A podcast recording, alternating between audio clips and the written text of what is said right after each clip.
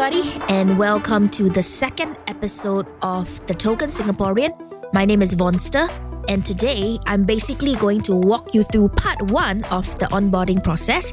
We're going to look at what you need to do to set up your wallet, exchange the right tokens you need in order to start buying and selling in the NFT space.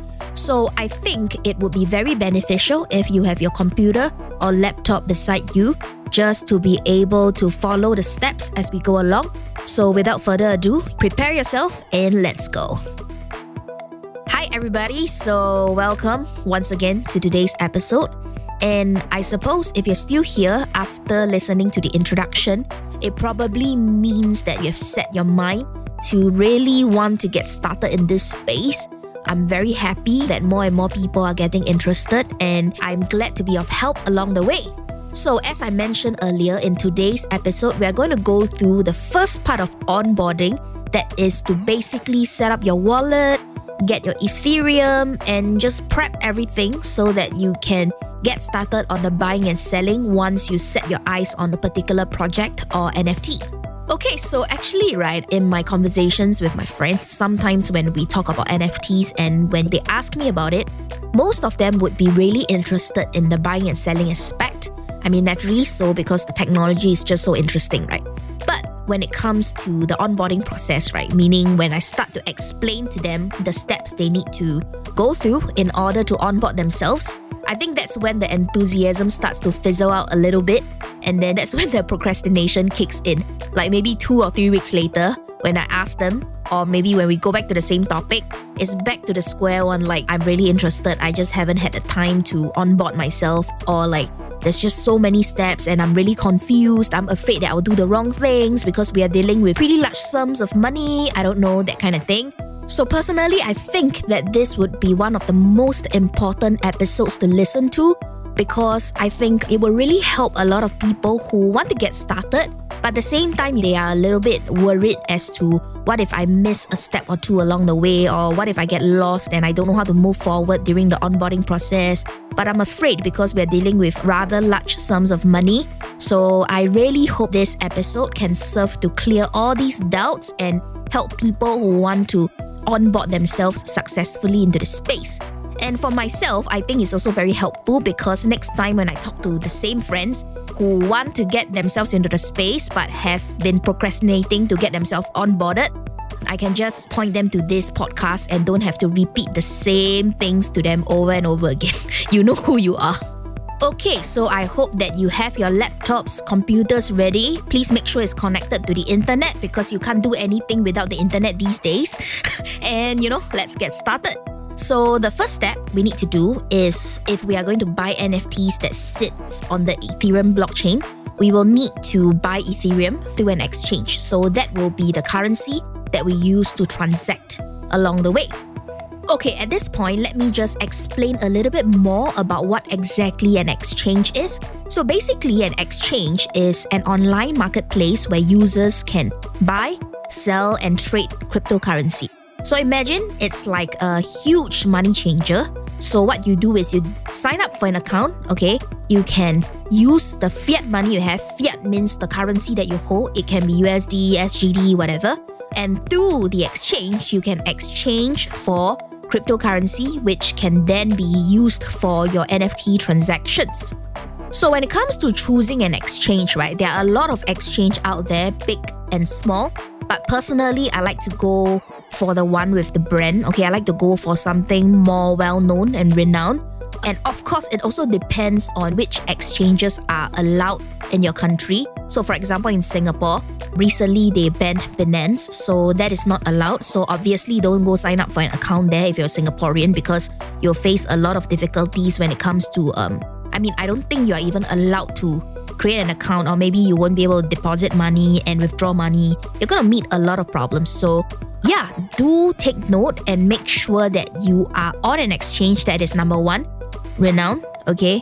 Number two, allowed in the country where you're operating at.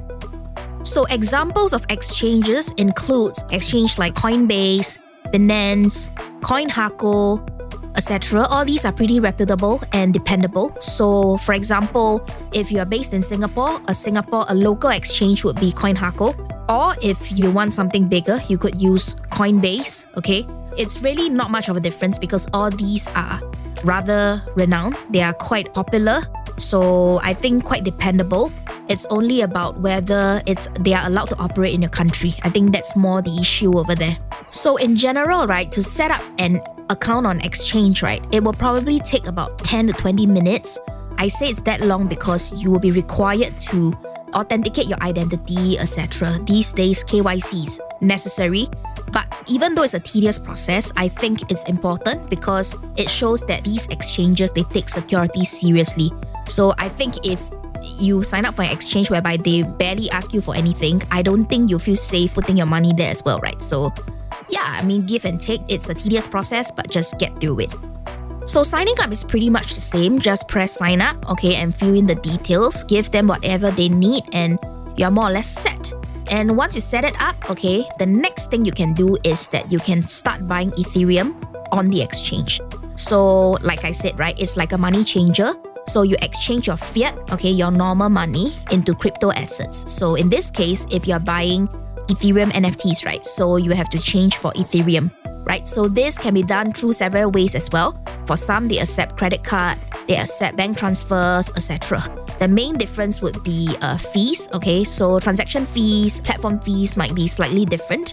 This one will need a little bit more research, but I would say that if you're starting with a small sum, I think honestly the fees are pretty negligible. So don't worry too much about that when you're dealing with bigger sums of money. I think that's when you have to be a little bit more aware, in my opinion. So usually when it comes to how long it will take for a transaction to complete, I think it pretty much depends on a couple of things. Firstly, depends on the exchange itself. Secondly, it depends on how busy the network is at that point in time. But don't worry, I think most importantly, as long as you follow the instructions given on the website to a T, exchanging your money on these platforms are pretty secure. And yeah, you should be able to see your crypto assets reflected in the exchange wallet, okay, that is tied to your account once your exchange is successful, once your transaction is successful. Once that is done, the next thing you need to do will be to set up your MetaMask wallet. So, what is a MetaMask wallet? Why is it that you already have an exchange wallet and you still need another MetaMask wallet, right? So, a MetaMask wallet is basically a wallet which allows you to access your assets through a browser extension or an app so you can use the money inside to pay for your NFTs and store your NFTs back inside the wallet as well. So this is the most important thing to link your money to the site or whichever site that you can buy and sell your NFTs. So when it comes to registering for your MetaMask wallet, usually it's pretty simple, takes probably less than 10 minutes, and you just need to take note of two things to note down your recovery phrase and know what your wallet address is. So let me talk a little bit more about what each of these items are. So for recovery phrase, right, it is basically like the ultimate password you need to access your wallet from any other device. So once you set everything up, they usually allow you to set your own password to access the wallet. But let's say you come a point where you forget your password. In other websites, what happens is you can use your email or whatever to recover or set a new password. But for MetaMask wallet, you can't. The only way for you to access your wallet would be for you to key in your recovery phrase, which are 24 random words, and you have to key them in perfect order. So it's super important for you to write down your recovery phrase and don't write them randomly on a piece of paper. It has to be in the right order. That is super important. Okay, so this will allow you to recover your wallet in case you lose your password.